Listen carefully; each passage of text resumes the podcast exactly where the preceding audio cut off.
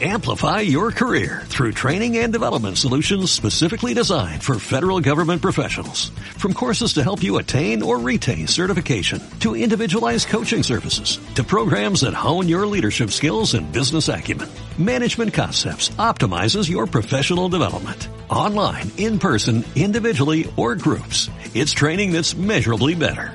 Learn more at managementconcepts.com. That's managementconcepts.com. Bienvenido a Omega Centro Cristiano Podcast. Estás por escuchar un mensaje de Dios. No olvides compartir su palabra y este podcast también. Comenzamos.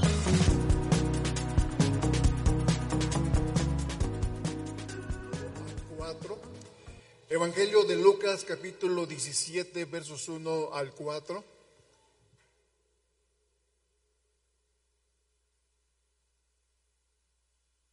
Lucas 17 versos 1 al 4.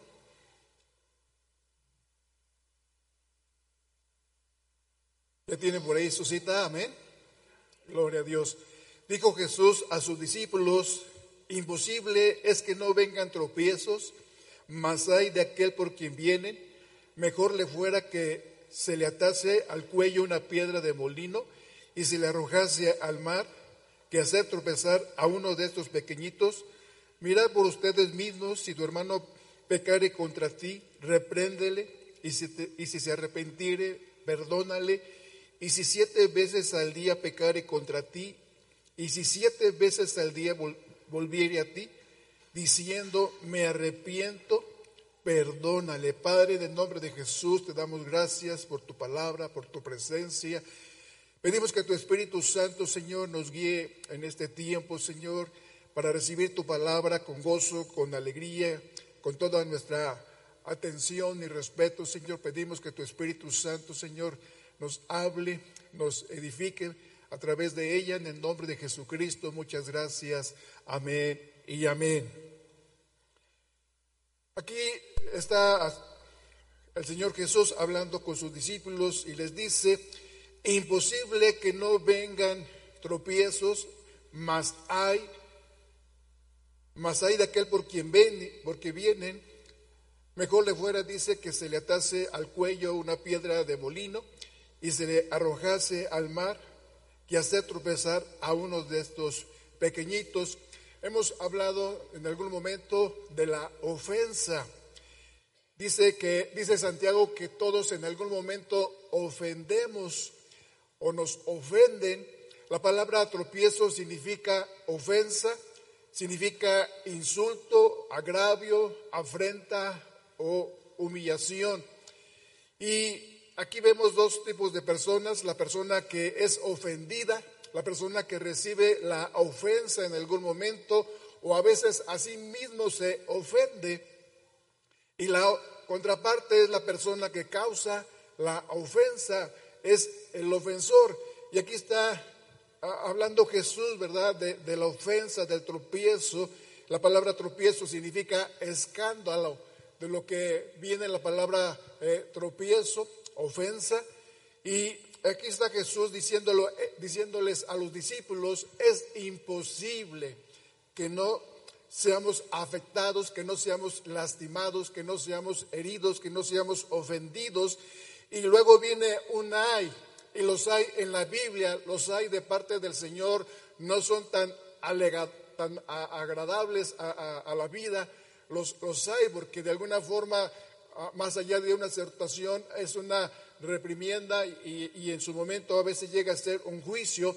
Entonces aquí eh, el Señor nos está hablando de la persona que recibe ofensa. Es imposible que no seamos ofendidos y también nos habla del que ofende y, y para él dice, ay del ofensor, ay del que causa la ofensa.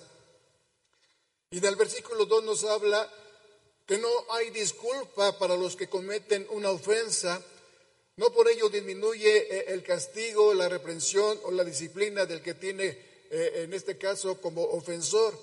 En los versículos 3 y 4 nos hablan de la necesidad también de perdonar. Esta es la, respuesta, la, la solución cuando uno es ofendido o causa también la ofensa.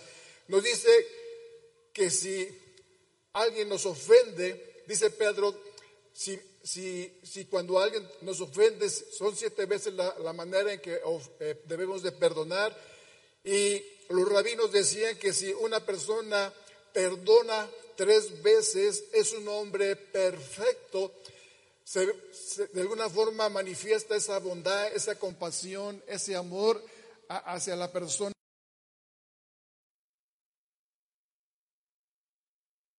Pregunta de Pedro. Él decía, ¿cuántas veces perdonaré a mi hermano que peque contra mí? Hasta siete está diciendo eh, Pedro. Si para los rabinos tres veces era una persona ya muy complaciente, muy bondadosa, muy misericordiosa, y aquí Pedro está como levantando esa, esa cantidad de perdón y dice hasta siete veces al día.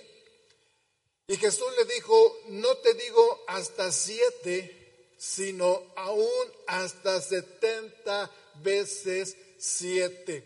El número siete sabemos que nos indica la Biblia como el número de la perfección, un número ilimitado, un, número completo, un número que no tiene un tope. Y Jesús le dice a Pedro, no te digo hasta siete, sino aún hasta setenta veces siete. O sea, nos está diciendo que no hay un tope, no hay un límite en el cual nuestro hermano, la persona que nos ofende, viene arrepentida y se acerca. Dice, tenemos que perdonarle las veces que sean necesarias. E, esa es nuestra postura como hijos de Dios, como creyentes, como discípulos, el poder perdonar las veces, cuantas veces sea necesario. Aunque la gente dice, es que ya me cansé de perdonar y de perdonar y de perdonar. ¿Y cuántas veces el Señor día a día nos perdona? Es paciente, es tolerante, porque no ve en nosotros lo, mismo que nosotros quisiéramos ver en los demás. El Señor es, compaciente, es misericordioso, es bondadoso y, y Él no está tan de una forma intransigente cuando tropezamos con la misma piedra, cuando eh, causamos la ofensa. Él no tiene esa actitud, esa postura. Él no dice, ya me cansé de estarte perdonando, ya me cansé de que todos los días lo, lo, mismo que me pides ayer, ayer y toda la semana y todos los meses y durante, durante tu vida me has pedido perdón de lo mismo y no cambiamos.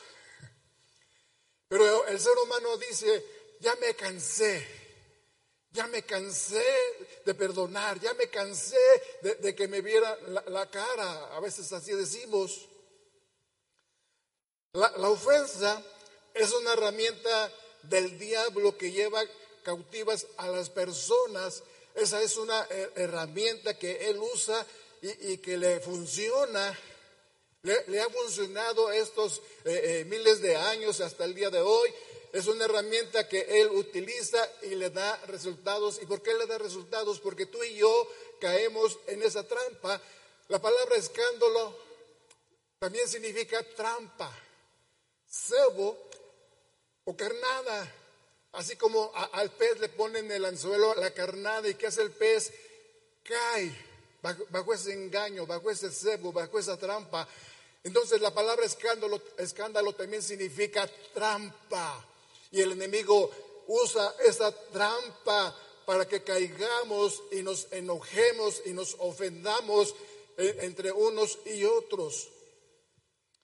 Cierta vez dos personas ofendieron a una persona y la gente que le conocía le preguntaba, no podemos creer que esto te haya pasado a ti. No podemos creer que estas personas te hayan ofendido, te hayan lastimado, te hayan calumniado hacia tu persona. Y le preguntaba, ¿no te causa lástima? ¿No te causa dolor? ¿No estás herido? Y, él eh, eh, dentro de, de su orgullo, detrás de su orgullo, él decía, no, no, no, estoy bien. No me causa dolor no, no, no, no estoy lastimado, no estoy herido. Él negaba su dolor porque se convencía a sí mismo de que no estaba ofendido, pero la realidad es que sí lo estaba. Es que la, verdad es que sí estaba ofendido y no quería él eh, sentirse vulnerable, él no quería eh, decir la, verdad. A veces puede ser el orgullo, la, soberbia. Hace tiempo me acuerdo de una vez fuimos aquí a, eh, a llevar a, a nuestros hijos que estaban más jóvenes todavía, aquí a un lugar donde había una pista de patinaje. Y llegamos y estaba también mi cuñada eh, ahí con nosotros. Y, bueno, los jóvenes pues, realmente eh, saben cómo patinar y, corren y se mueven. Y nosotros estábamos, estaba mi, esposa y, ya, y yo, este, no, nos metimos a la pista, no, nos pusimos los patines y estábamos viendo cómo la gente eh, de alguna forma eh, se divertía ahí en la pista con sus patines, dando vueltas y vueltas en la pista. Y en eso va su hermana y, se eh, mete a la pista. Y, y, a media pista, ¡pum!, se cae. y se levanta así como que nada hubiera pasado, aunque sí se pegó. Pero se levanta así porque la gente toda la gente la, vio, la miró, y no tanto que se estuvieran burlando o, se estuvieran riendo, pero a veces es el orgullo que nos hace levantarnos y, no, no, no, no, estoy bien, no pasó nada, aunque por dentro me duele. Así a veces en la ofensa estamos ofendidos y nos duele, pero lo negamos y decimos, no, no, no, estoy bien. Sí, sí, sí, me dijo esto, me insultó, me calumnió, levantó un falso, pero no estoy ofendido, pero por dentro sí estoy ofendido. El orgullo impide que enfrentemos la verdad.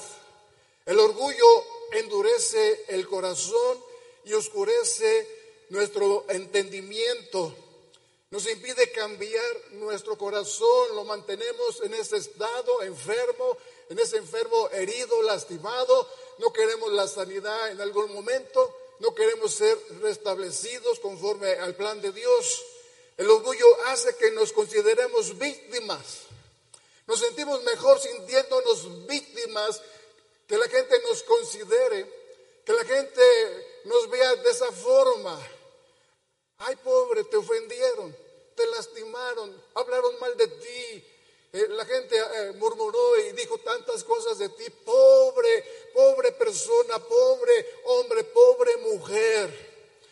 Como que eso nos hace sentir por dentro muy, muy orgullosos de llevar algo que no es correcto, algo que no es sano, algo que no es dentro de la voluntad de Dios. Creemos muchas veces que somos inocentes y hemos sido acusados falsamente por lo tanto, no perdonamos. No perdonamos a la gente que nos ofendió o nos lastimó. Ese es el, punto donde nos quedamos ahí atorados. No perdonamos. Aunque el verdadero estado de nuestro corazón está o esté oculto para nosotros, no lo está para Dios. Yo puedo ocultar de alguna forma y somos maestros, somos muy, muy buenos para ocultar las cosas que hay en nuestra vida, que hay en nuestros corazones, sentimientos, frustraciones, complejos, cosas que, traemos, pero fabricamos alguna imagen para que la gente nos vea de otra forma, para que la gente nos perciba de una manera diferente. Pero la realidad es que dentro de nosotros en el corazón la realidad es, es diferente. Y aunque tú y yo sepamos cómo maquillar las cosas, cómo ocultar las cosas, cómo de alguna forma eh, que, que la gente no se dé cuenta, podemos de alguna forma engañar a los demás, pero a Dios no. Dios conoce tu corazón y mi corazón.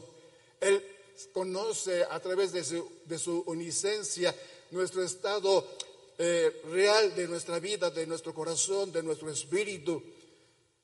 El hecho de que hayamos sido maltratados, porque es una verdad, Jesús lo está afirmando, no, no está como a, a, la mejor o tal vez.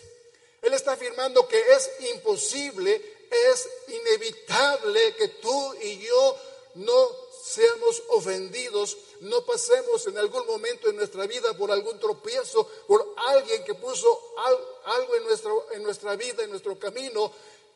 Significa colocar un tropiezo, un obstáculo para que la otra persona caiga, se lastime, de una forma consciente o de una forma inconsciente, pero eso sucede. Hebreos 3:13 nos dice que los corazones son endurecidos por el engaño del pecado. Si no perdonamos una ofensa, esta ofensa va a producir en nosotros pecado, amargura, ira, resentimiento y otras muchas más cosas en nosotros, pero la raíz es, el, es la ofensa. Eh, eh, ahí es el origen de, muchas cosas en nuestra vida que nos afectan y, que actuamos de una forma, como dice Hebreos, con un corazón endurecido y somos engañados por el pecado, somos seducidos por el pecado y el pecado quiere llevarnos a esta forma de vida, a, a estos sentimientos y emociones que no son gratos. El primer paso para refinar el oro es molerlo. Cuando eh, el oro va a ser eh, purificado, va a ser limpiado, e, este metal precioso y costoso, el primer paso es molerlo, hacerlo totalmente polvo y mezclarlo con otra sustancia. Luego se mete al horno, al horno donde se derrite con un fuego intenso. Las aleaciones e impurezas son captadas por el fundente y suben a la superficie, pero es en base al fuego, es en base a ese horno tan intenso que está eh, el oro eh, eh, sometido. Y, todas estas impurezas y aleaciones se empiezan a, desprender del oro, de este metal, y empiezan a, subir a la superficie, y el oro que es más pesado queda abajo. Entonces la persona ya cuando las cosas están arriba, en la superficie, con un cucharón quita todos estos metales, aleaciones e impurezas para dejar el oro puro. Y, es una forma de, purificar el, el oro. Entonces, no podemos ver a simple vista en un metal, en un anillo que es de oro, o se supone que es de oro, que hay aleaciones o que hay otros metales, ¿verdad? Que están mezclados como, como el hierro o otros metales que tratan de, de, que esto pese más. Y como pesa más, entonces se vende como oro. No se vende como parte de zinc, parte de, hierro o de otra aleación o metal, sino se vende como, como oro. Pero al ver un anillo, una prenda, algún objeto de oro, no vemos cómo está compuesto, no vemos sus impurezas, sus aleaciones, cómo está conformado, pero sabemos que ahí está todo eso. Y en nuestra vida no podemos ver las impurezas en nuestro corazón, pero eso no significa que no haya alguna impureza, alguna herida, algún sentimiento, alguna emoción de resentimiento, de ira, de enojo, de amargura, Podemos ocultarlo de alguna forma como algunas veces estas personas lo, ocultan y te lo venden como oro, oro puro, 100% oro, cuando realmente hay otras aleaciones, hay otras impurezas. En Mateo 24, 10 nos dice que muchos tropezarán, tropezarán entonces y se entregarán unos a otros y unos a otros se aborrecerán. En este capítulo de Mateo 24, el Señor Jesús está presentando las señales del fin de esta era, que muchas las estamos ya viendo, oyendo, palpando en este tiempo, en esta generación. Los discípulos le preguntaron en ese momento a Jesús, ¿Cuál será la señal de tu venida? ¿Cuál será esa señal de tu regreso, de, tu, de tu proximidad, de tu venida a esta tierra nuevamente? La mayoría de la gente está de acuerdo en que estamos en los últimos tiempos cerca de la segunda venida del Señor, aunque para muchos les parece igual, les parece lo mismo, y, como dice, será como los días de, Noé que se casaban y se daban en casamiento, como que todo era normal, todo estaba tranquilo, todo estaba a, las mil maravillas hasta que vino el diluvio. Y aquí Jesús está hablando en una parte, para no hablar de todo Mateo 24, sobre estos acontecimientos, sobre estas señales, sobre lo que ya está pasando en este tiempo. Y le preguntan a Jesús, ¿cuál será la señal de tu venida? ¿Cómo sabremos que tu venida está cerca, está próxima? Y en este tiempo nunca hemos visto tanto, tanto cumplimiento profético en la iglesia, en Israel y en la misma naturaleza, que dice Romanos que la misma creación gime, la misma creación está protestando de alguna forma a causa del pecado, a causa de la maldad, a causa de lo que se está viviendo y está sucediendo. Entonces, hoy como nunca, estamos viendo tanto cumplimiento de la palabra del Señor, tanto en su iglesia, tanto en Israel, el pueblo escogido de Dios, y en la misma creación, el mismo universo, los cambios climatológicos, todo esto está sucediendo Aquel que no quiere ver no lo va a ver y aquel que no quiere oír no lo va a oír. Pero dice el Espíritu, dice Jesús en Apocalipsis, el que tiene oído, oiga lo que el Espíritu dice a la iglesia. Y, tenemos que abrir el oído aunque no queramos como iglesia del Señor. Y nos dice en Lucas 21, 28, cuando estas cosas comiencen a suceder, cuando todas estas cosas están sucediendo, están aconteciendo, están pasando, se están describiendo y, lo estamos viendo, lo estamos eh, palpando hoy día, no dice métete en una cueva, no dice escóndete, no dice llénate de temor, de miedo ante estas cosas, aunque sí causan miedo, aunque sí causan temor de alguna forma al ser humano, aunque no es la intención, pero llega a pasar. Dice Lucas 21, 28, erguíos, levanten su cabeza, porque nuestra redención está cerca. No, no, no hay que inclinar nuestra cabeza de temor, de, miedo, de, enterrar nuestra cabeza allí en la arena y, no oír y no ver qué es, que, qué es lo que de alguna forma en un momento dado quisiéramos. Pero el Señor te dice, erguíos, levanta tu cabeza, levanta tu frente, porque nuestra redención, dice, está cerca. Él viene, su, su venida está próxima. Yo sé que a muchos tal vez no les emociona que Jesús regrese. Algunos jóvenes decían, no, no, no, que todavía no regrese porque me quiero casar. Quiero tener hijos. Y, algunas otras cosas, ¿verdad? Que, como personas queremos realizar en nuestra vida, en esta, en esta etapa que todavía en la que estamos. Pero una de las cosas que Jesús aquí remarcó, una de las señales de su inminente regreso, dice, muchos tropezarán.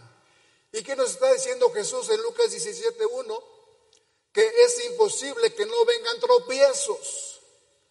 Y él dice que ante todas estas cosas que van a pasar, que van a, acontecer, que van a suceder eh, eh, eh, antes de su venida, él dice que muchos tropezarán y serán ofendidos. No serán unos pocos, dice que serán muchos. Muchos, muchos tropezarán. Entonces, no, no es que al Señor Jesús no contemple todas estas cosas que van a suceder en el ser humano, en su iglesia, en su pueblo, en las naciones. No, no, no es que algo se le sale de control. Dios conoce el principio y conoce el final. Dios conoce todo lo que eh, está sucediendo y lo que va a suceder. No, no, no es que eh, eh, estas cosas que están pasando de pecado, de maldad, de violencia y tantas cosas, no, no, no es que a Dios se le fue de las manos. Es parte de, la maldad del adversario, del diablo. Es parte de lo que Él está haciendo. Pero nuestra redención, dice, está cerca. Algunas veces cuando nos hacemos grandes o tenemos muchas expectativas con respecto a determinada persona, en ocasiones esa persona me puede decepcionar a tal punto que no llegue a cumplir mis expectativas. Y, a veces eso pasa en el matrimonio, nos casamos eh, enamorados, ilusionados, comprometidos, con, sueños, con expectativas de, formar un, matrimonio, un hogar, una familia y, tantas cosas. Pero ¿qué pasa después? ¿Qué pasa después del tiempo, de los años? A los tres años, a los cinco años, ya, ya la pareja quiere divorciarse, quiere separarse. ¿Por qué? Porque tanto la, expectativa del hombre era muy alta de la mujer. El hombre espera mucho de la esposa, la esposa espera mucho del varón. Pero ¿qué pasa e, e, en, el camino, e, en el desarrollo, en el proceso de, de, la vida matrimonial? Nos damos cuenta la realidad de quién es ella, de quién es uno. Dos personas imperfectas, totalmente imperfectas, pero que buscan ser perfeccionados en Jesús. En Filipenses 1.6 dice que aquel que comenzó en nosotros la buena obra la va a perfeccionar hasta el día de Jesucristo. Entonces, no, quiere decir que al momento que venimos a, los pies de Jesús hay un cambio de, 100, de 180 grados radicalmente hay un cambio al 100% en nuestra vida. Sí, sí hay avances, sí, sí hay cambios, pero todavía hay cosas en nuestra vida como el oro que tiene que ser purificado y que salgan a la luz esas impurezas, esas cosas que no quiere Dios que estén en el corazón. Y ahí empezamos los dos como una liga, ¿verdad? A, frotarnos, a lijarnos, a, a limar esas asperezas están todavía en nuestro corazón, aunque nos amamos, aunque nos comprometemos, aunque hicimos tantos planes y, y tantos acuerdos, pero la realidad es que nos falta a ella y a mí crecer y madurar en el Señor. A veces es tan alta esa expectativa y a veces la gente dice, me voy a casar para ser feliz, para que ella me haga a mí feliz o para que él me haga a mí feliz. E-, esa es la expectativa del hombre y de la mujer. Cuando la realidad el que te puede dar ese verdadero gozo, esa verdadera alegría y esa verdadera felicidad es Jesús. No es Él, no es ella, no somos nosotros, es Jesús y tú lo quieres hallar en ella o hallar en él. Y por eso algunas mujeres se casan con hombres muy, muy grandes de edad, porque en su, en su infancia hubo la, ausencia de un padre. Y no es que se, se, estén casando con un marido, sino con un padre que, que, no estuvo eh, en casa, porque en su, corazón, en su corazón hubo esa ausencia, esa orfandad de un padre y por eso dices, bueno, pero está tan grande el varón. y en una ocasión estaba dando a los músicos el discipulado de los dones del ministerio. Y estaba hablando de, los ministerios, de los dones, de, los cinco ministerios, apóstol, profeta, maestro, maestro, evangelista, y de los dones del Espíritu Santo. Y una persona ahí dice, ah, entonces ella tiene el don. Y yo pues estaba hablando de los dones. Sí, sí, ella tiene el don. Sí, a, don Juan, que era muy grande de edad. Ya, ve que ya ven que a la gente grande le dice, oiga don, oiga don Julio, oiga don Juan. Entonces él decía, bromeando, decía, entonces ella tiene el don. Yo, yo, me puse a pensar qué don tiene ella. La música, el canto, la enseñanza. Y me decía, no, no, no, tiene el don que su esposo. Porque casi le dobleteaba la edad. Entonces nos formamos ciertas expectativas de la gente, de los amigos, de los compañeros, del maestro, en el trabajo, en la iglesia, en muchos ámbitos en nuestro vivir día a día. Nos hacemos tantas expectativas, expectativas de, las, de los amigos, de las amigas, del compañero, del trabajo, del jefe, de tantas y tantas cosas y tantas personas sin embargo, cuando no cumple esas expectativas en mi vida, me siento desilusionado, me siento defraudado y me siento ofendido. Pero ¿cuál debe ser entonces nuestra posición como esposos, como marido, como esposa? Dice Jesús aquí en Efesios 5, que Jesús amó a la iglesia. La iglesia que, que conformamos tú y yo dice que Jesús amó a la iglesia y se entregó por ella. Marido, tal vez tú tienes una expectativa muy alta de tu esposa, pero Jesús dice que seamos como Jesús, así como Él amó a su iglesia y se entregó por ella, así maridos también debemos amar a nuestra esposa y entregarnos a ella. No estoy para que ella me haga feliz, estoy para yo hacerla a ella feliz a través de Jesús en mi vida.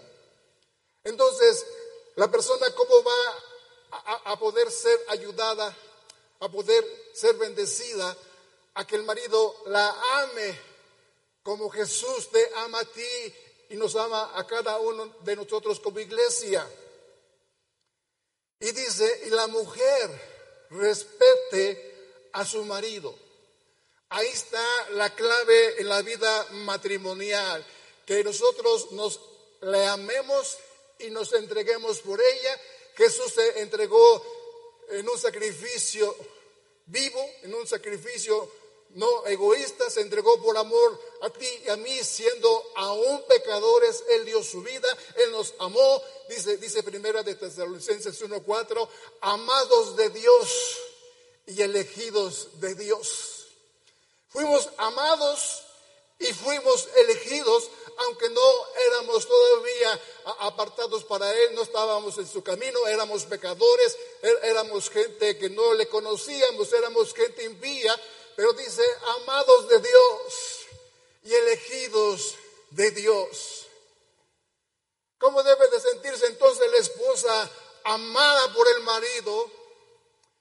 Y nuestra entrega por ella y de ella hacia nosotros respetándonos y honrándonos. Esa es eh, eh, eh, la clave, por así decirle.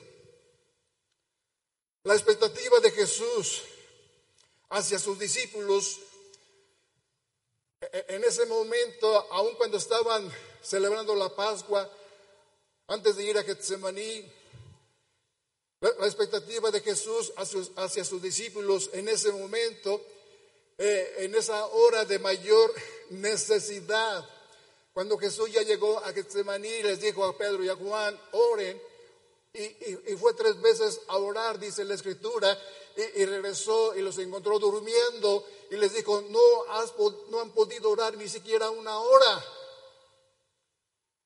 Era el momento de, su mayor necesidad de Jesús como persona, como humano sobre la tierra. Y vemos que Judas lo traicionó. Pedro lo negó y, y, los demás huyeron para salvar sus vidas. Solo Juan lo siguió de lejos. Jesús había cuidado de ellos durante tres años los había alimentado, les había enseñado, los había discipulado y, aún los había preparado y les había anunciado de su muerte.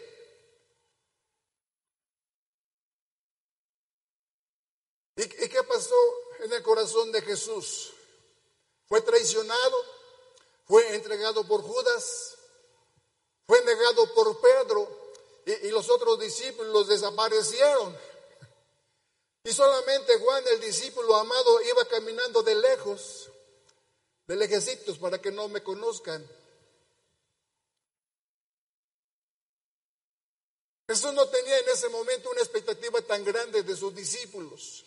Él conocía su, nivel, su crecimiento y su madurez. Y él en la cruz del, en la cruz del Calvario dijo, Padre, perdónalos Sí, sí fue lastimado, sí fue ofendido, claro que sí, fue una traición. acababa de, cenar con ellos. Convivía con ellos, dormía con ellos. Estaba entre ellos y el ser traicionado, ¿cómo duele? Claro que duele. Y ser negado, no conozco a tal Jesús. Y dice la escritura que empezó Pedro a maldecir.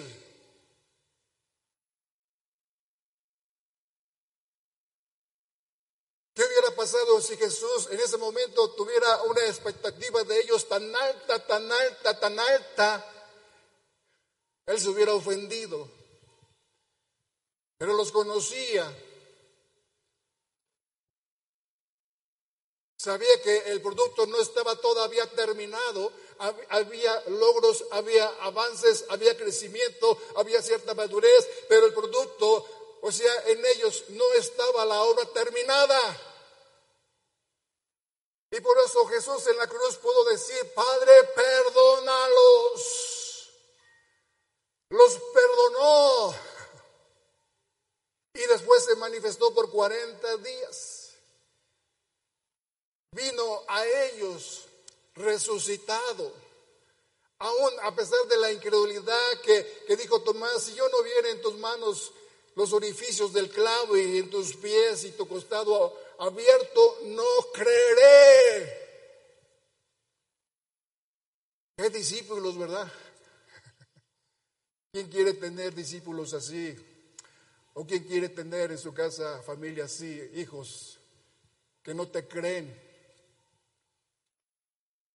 Sin embargo, Jesús dice que por 40 días estuvo en Jerusalén manifestándose, revelándose a, ellos, a las mujeres, a más de 500 hombres, dice Primera de Corintios.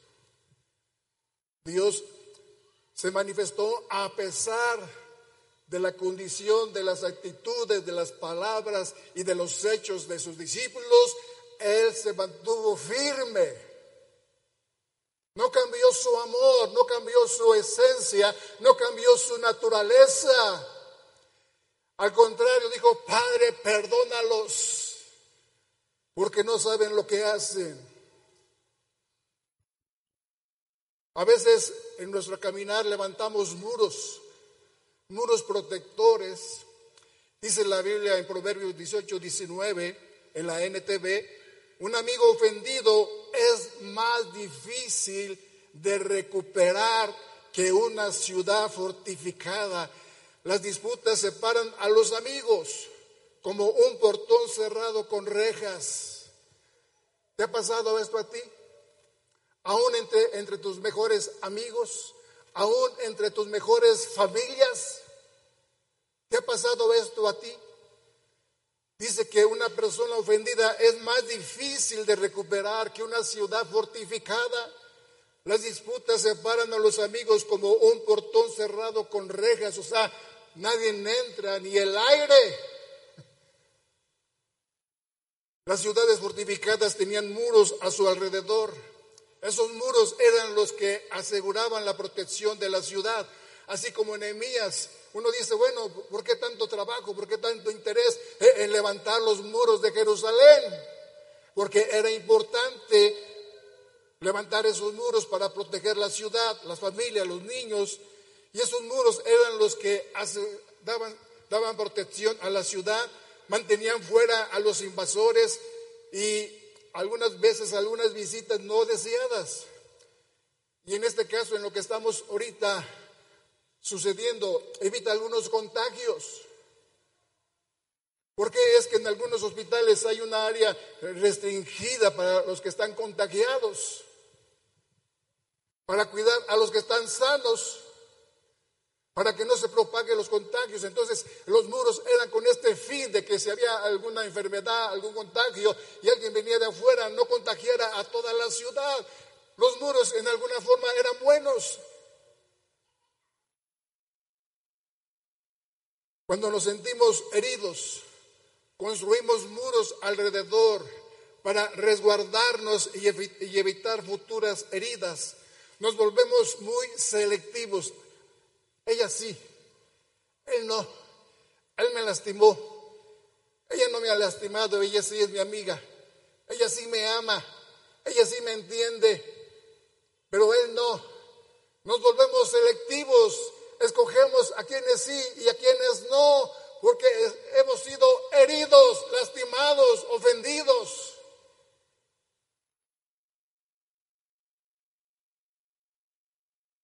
Abrimos nuestras vidas solamente a quienes pensamos que están de nuestro lado.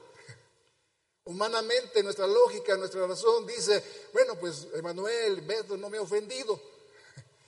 Él puede ser parte de mi círculo, de mi, de mi amistad.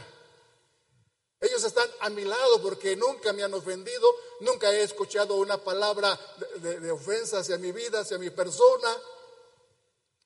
Pero déjame decirte que muchas veces estas personas que están a nuestro lado también están ofendidas. Alguien les ofendió.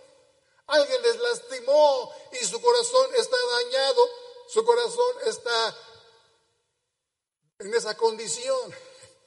Y, yo pienso que Él no está, no está en contra mía. Él no, no, ha tenido algo, alguna actitud, alguna palabra, algún señalamiento hacia mi vida. Y yo pienso que Él puede ser de los que estén en mi círculo, pero por el otro lado, alguien lo ofendió a él. Y ya somos dos o tres ofendidos. Imagínate a dos, tres, a cuatro o cinco personas ofendidas. ¿Qué vamos a hablar? ¿Cuál va a ser la plática? ¿Cuál va a ser nuestra plática constructiva? Vamos a hablar de, ofensas, de daños, de heridas, de lastimaduras. No, no, no. es que a mí me lastimaron más. No, no, no, no, lo tuyo es poco. No, no, no, tú no sabes lo que a mí me hicieron. Y, esa es la plática entre los heridos, entre los lastimados. ¿Y cuál es el resultado? Es que nos sentimos más víctimas y más ofendidos.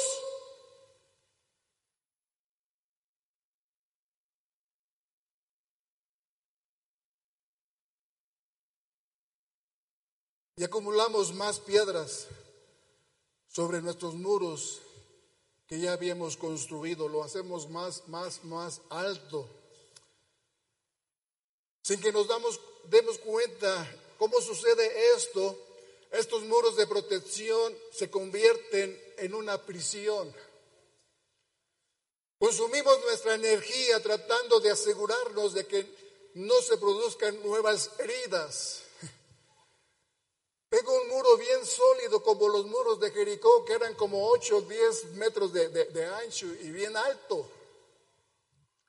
Levantamos esos muros alrededor de nuestra vida, de nuestra persona, pero llegan a ser una prisión, llegan a ser una cárcel y estamos presos en medio de esos muros que no nos dejan respirar, que no nos dejan vivir, que no nos dejan tranquilos. Es una prisión donde estamos, donde nos encontramos algunas veces. Muchos tropezarán, dice Mateo 24:10. Muchos tropezarán entonces y se entregarán unos a otros y unos a otros se aborrecerán. ¿Has visto matrimonios ilusionados aquí en el altar, enamorados, comprometidos, con, con sueños, con pasiones, con muchas cosas?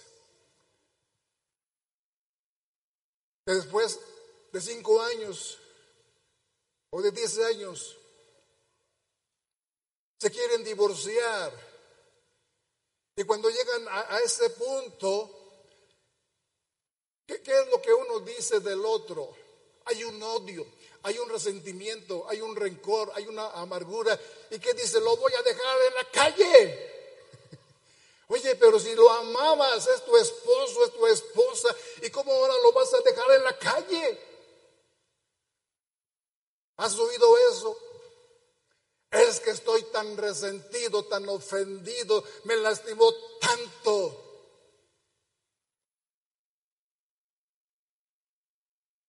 Así termina algunos matrimonios.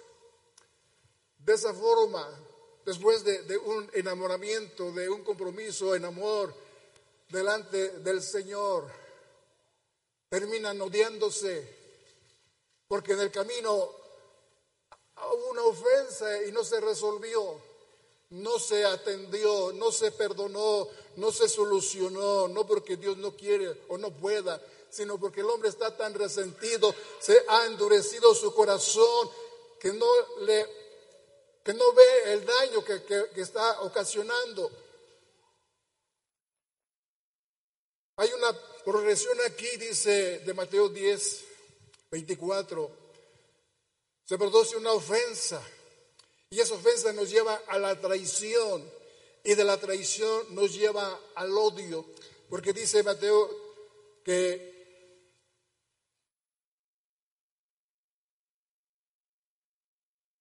que muchos tropezarán, entonces, y luego dice, y se entregarán unos a otros, y luego unos a otros se aborrecerán. O sea, cómo va llevando la ofensa, cómo el enemigo los está encauzando, los está eh, llevando cautivos a un plan, a un peor, a un estado, a un estado más complicado. Entonces hay esa progresión, de una ofensa nos lleva a la traición y de la traición nos lleva al odio.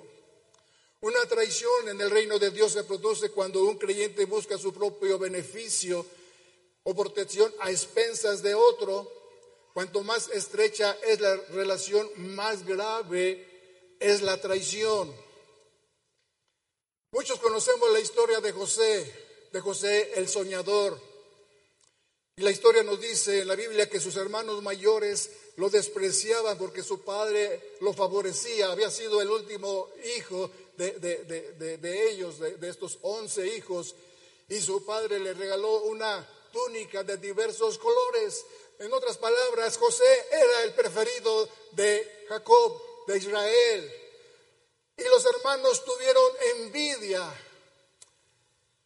por esa situación, por esa actitud de, Jacob para con José. Entonces dice la escritura que Dios le dio sueños a José. Dios le dio dos sueños a José. El primero dice que vio manojos de granos en medio del campo y su manojo estaba erguido y el de sus hermanos se inclinaban ante él. El segundo sueño dice que vio la luna, el sol y las once estrellas. Representaban a su padre y a su madre y a sus hermanos. Obviamente su padre se molestó, se enojó. ¿Cómo crees? Nosotros nos vamos a inclinar a ti. Estás loco, estás pensando más allá de lo normal. Entonces Jesús le relató los sueños a sus hermanos, a su padre, pero a ninguno de ellos le agradó. Entonces los hermanos, dice la escritura, que conspiraron contra José para matarle y dijeron el uno al otro, aquí viene el soñador. ya apareció el soñador, está entre nosotros, ahí viene el soñador. Pero ¿qué dijeron ellos? Matémosle y echémosle en una cisterna. Y veremos qué será de sus sueños. Ahí se van a acabar, ahí se van a morir sus sueños juntamente con José en esa cisterna. Ahí va a morir el soñador con sus sueños, dijeron los hermanos de José. Pero luego reaccionaron y dijeron, ¿qué provecho hay en que matemos a nuestro hermano y encubramos su muerte? Dijeron, vengamos y vendámosle a los ismaelitas y lo vendieron a los ismaelitas por 20 piezas de plata. No se conformaron con el primer paso, con la primera decisión. Dijeron, pero ¿qué provecho vamos a tener? Vamos a sacar algo de dinero. Vamos a venderlo como esclavo. Y así fue, lo vendieron a los ismaelitas por 20 monedas de plata. Y fue llevado a Egipto. Aquí tengamos en cuenta, iglesia, que fueron los hermanos de José, sus propios hermanos de sangre y carne, y, que descendían de un mismo padre, de Jacob. Cada una, cada persona que se vendía en aquel tiempo como esclava a otro país, continuaba siendo esclava hasta la muerte. La mujer con quien se casaría sería esclava, sus hijos también seguirían siendo esclavos. O sea, la posición que tenía José siendo el hijo de Jacob, que después fue el hijo de Israel, uno, uno de los hijos de, uno, de las tribus de Israel, que conformarían a Israel, el, nuevo Israel que conocemos hoy. Cambió de posición, de siendo un hijo con heredad, con una identidad. Sus hermanos lo venden como esclavo, ya no tiene identidad ya no tiene no tiene una herencia como sus hermanos. Su estatus cambió de ser alguien a ser nada. Ese era el futuro de José, siendo un esclavo hasta morir. El día que se casara sería esclava su esposa, sus hijos serían esclavos, sus nietos serían esclavos y tendrían una descendencia de esclavos. ¿Hasta dónde afectaría la vida de José? Y después Potifar lo compró y dice que le sirvió por 10 años. En esos 10 años José nunca tuvo noticias de su familia o, de que su padre lo, anduviera buscando. Y luego dice la escritura que la esposa de Potifar quiso seducirlo, no una vez, sino varias veces, y José se resistía hasta que él huyó. Y como no se dio a la tentación, ella lo difamó diciendo que quería violarla. Entonces Potifar lo metió a la cárcel. José era más fiel que la esposa de Potifar. José era fiel en todo lo que Potifar le, había entregado, en toda la casa, en toda la administración, en todo lo que se movía, un centavo, un grano. José era fiel más que su esposa. Pero sin embargo, lo llevó a la cárcel. La pregunta es, ¿estaría ofendido José? ¿Tú estarías ofendido con tus hermanos? ¿Tú estarías ofendido con tu padre? de esta situación tras situación tras situación, ¿estarías tú ofendido siendo honestos? Yo sí me ofendería.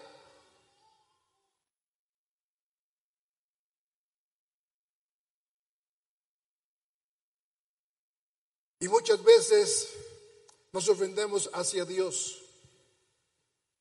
Cuando enfrentamos el hecho de que Dios podría haber evitado todo ese dolor, es verdad que Dios le dio a José sueños de lo que Dios iba a hacer en la vida de José y Dios lo cumplió.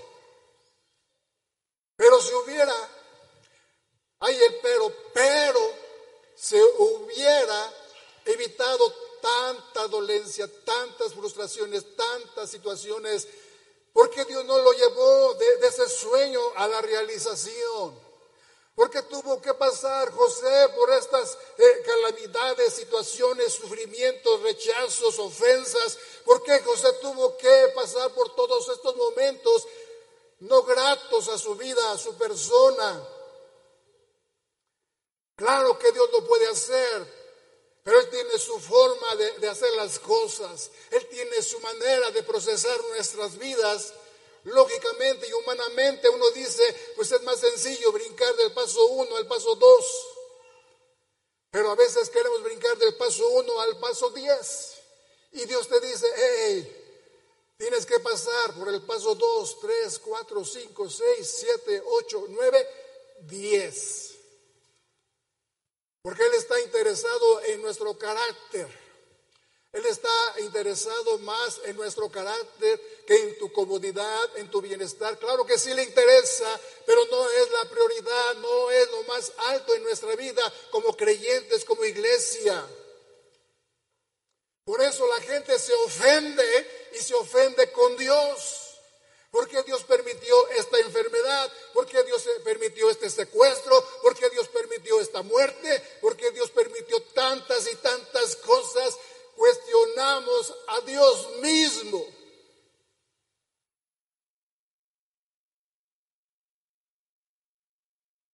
Tal vez esto resonaba en la mente de José. Pero cuando llegan sus hermanos a Egipto y él se da a conocer, él dice, yo he vivido según lo que sé de Dios. Y sus hermanos tenían miedo de que algo él hiciera, de que él se vengara por todo lo que ellos hicieron y le ocasionaron.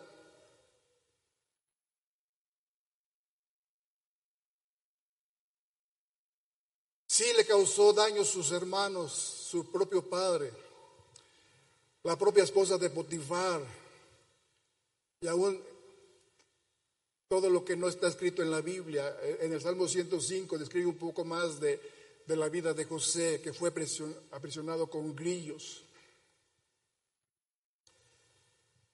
¿Cuántas veces escuchamos oír? Si no fuera por mi esposa, yo sería otro hombre.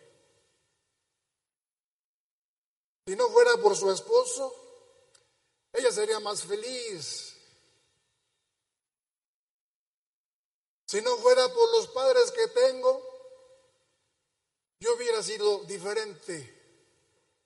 Yo hubiera crecido diferente. Yo sería otra persona. Si el maestro en la escuela no me tuviera...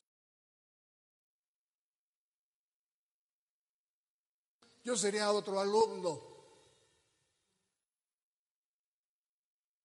Y empezamos a, justificar nuestros hechos, nuestras actitudes, nuestras ofensas, diciendo que la culpa es de otros. Y tal vez sí, como José, sus hermanos lo ofendieron, su padre lo ofendió de alguna forma, lo abandonó.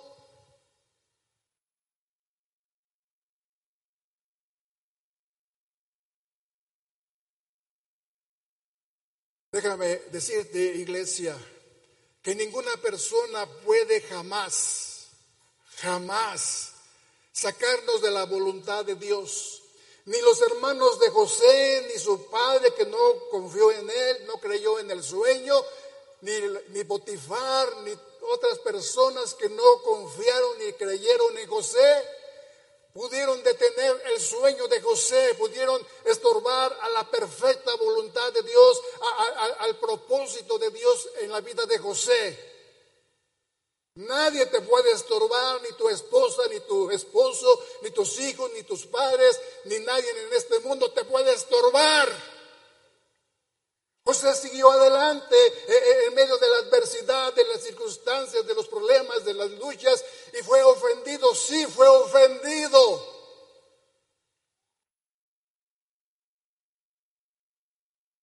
Sus hermanos estaban decididos a destruirlo. No, no, no fue un accidente. Era intencional de matarlo, de acabarlo, de destruir, de acabar con el soñador y con sus sueños. Sin embargo, con todo eso José se mantuvo libre de la ofensa. Su corazón lo guardó para sí, para Dios. Sí, fue ofendido. Pero él se guardó para Dios. El plan de Dios se afirmó en su vida y en la vida de sus hermanos, en la vida de su familia, a, pesar de lo que hicieron, aún fueron ellos bendecidos porque José no permitió ser ofendido, se guardó de toda ofensa. Claro que sí le dolió. José reconoció que Dios lo había enviado cuando los hermanos van a José al palacio. Y les dice, ustedes no me enviaron a Egipto. Ustedes, todo lo que ustedes trabaron e hicieron, ustedes no me enviaron, no me trajeron aquí a Egipto, sino Dios. Hay una sola persona que puede sacarnos de la voluntad de Dios y somos nosotros mismos.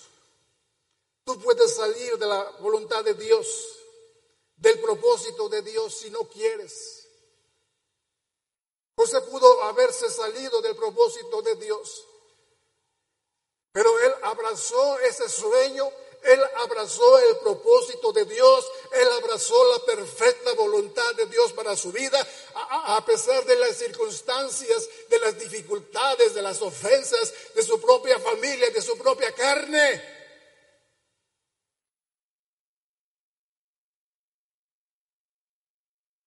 Tú eres el único que puedes elegir sentirte ofendido o soltar la ofensa.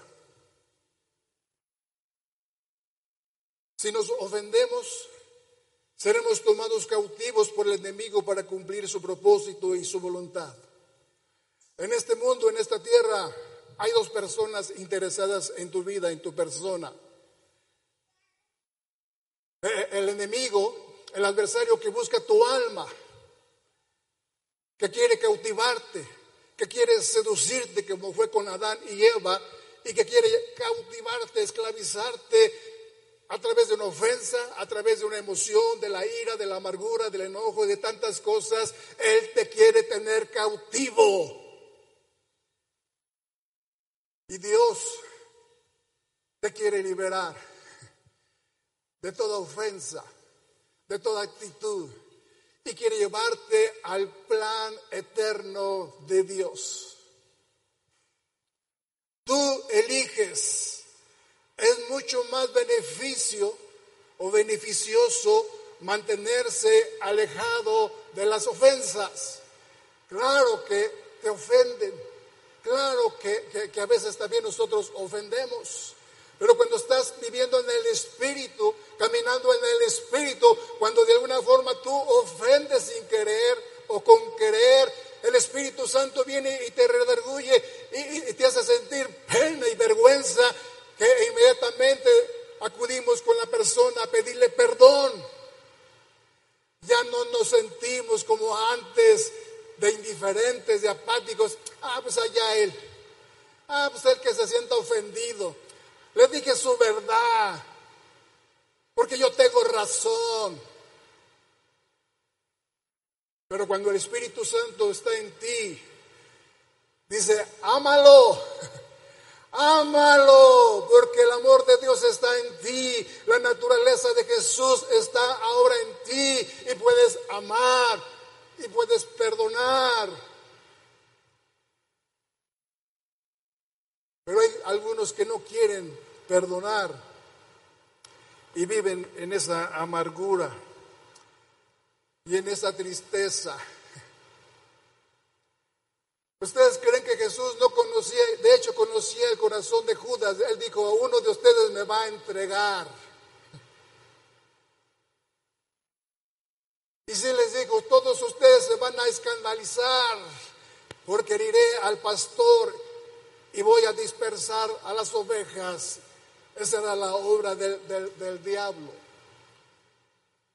Acabar con Jesús, acabar con los seguidores de Jesús, acabar con la obra de Jesús, acabar con todo lo que Jesús vino a hacer. El otro viene a destruir, a, derribar, a, terminar.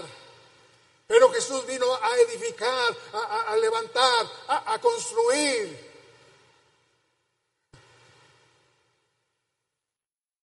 Nada más hay dos lados y tú eliges con quién estar. ser, cautivo, ser esclavo del adversario. Jesús dijo, si el Hijo os libertare, serás verdaderamente libres, libres de la ofensa, libres de la amargura, libres del resentimiento, del rencor y del rechazo, libres de la calumnia, libres de los señalamientos, libres de la gente que no cree en ti, libre de la gente que te acusa, que te daña y que te lastima, aún en tu propia casa, aún en tu propia familia. Dios viene a hacernos libres, puestos en pie.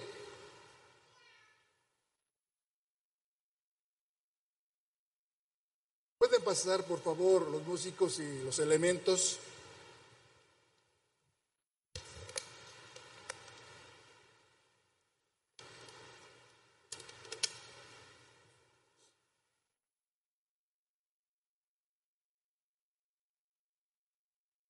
Si estás ofendido con alguien o alguien te ha ofendido, dice el Señor, deja aquí la ofrenda y ve y reconcíliate con tu hermano. Pero no debemos de tomar la cena indignamente, dice Corintios, porque Él quiere que nos reconciliemos. Él quiere que nos perdonemos unos a otros. Es importante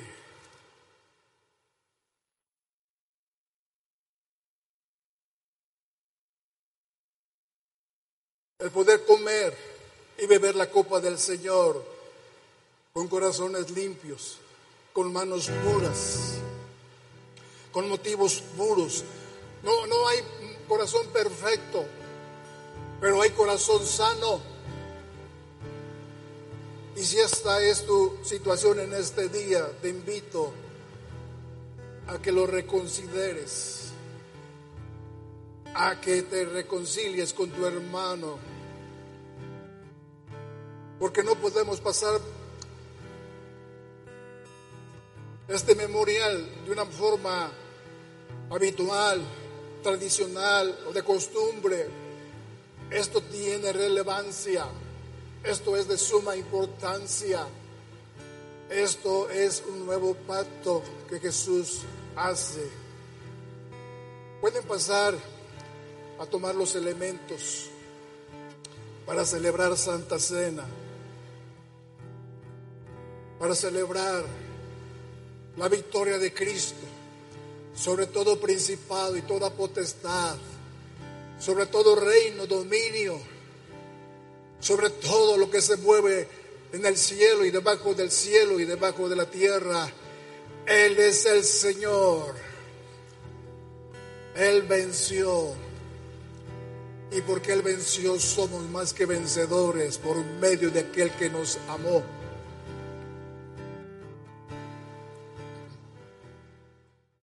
Amplify your career through training and development solutions specifically designed for federal government professionals. From courses to help you attain or retain certification, to individualized coaching services, to programs that hone your leadership skills and business acumen, Management Concepts optimizes your professional development. Online, in person, individually, or groups. It's training that's measurably better. Learn more at managementconcepts.com. That's managementconcepts.com.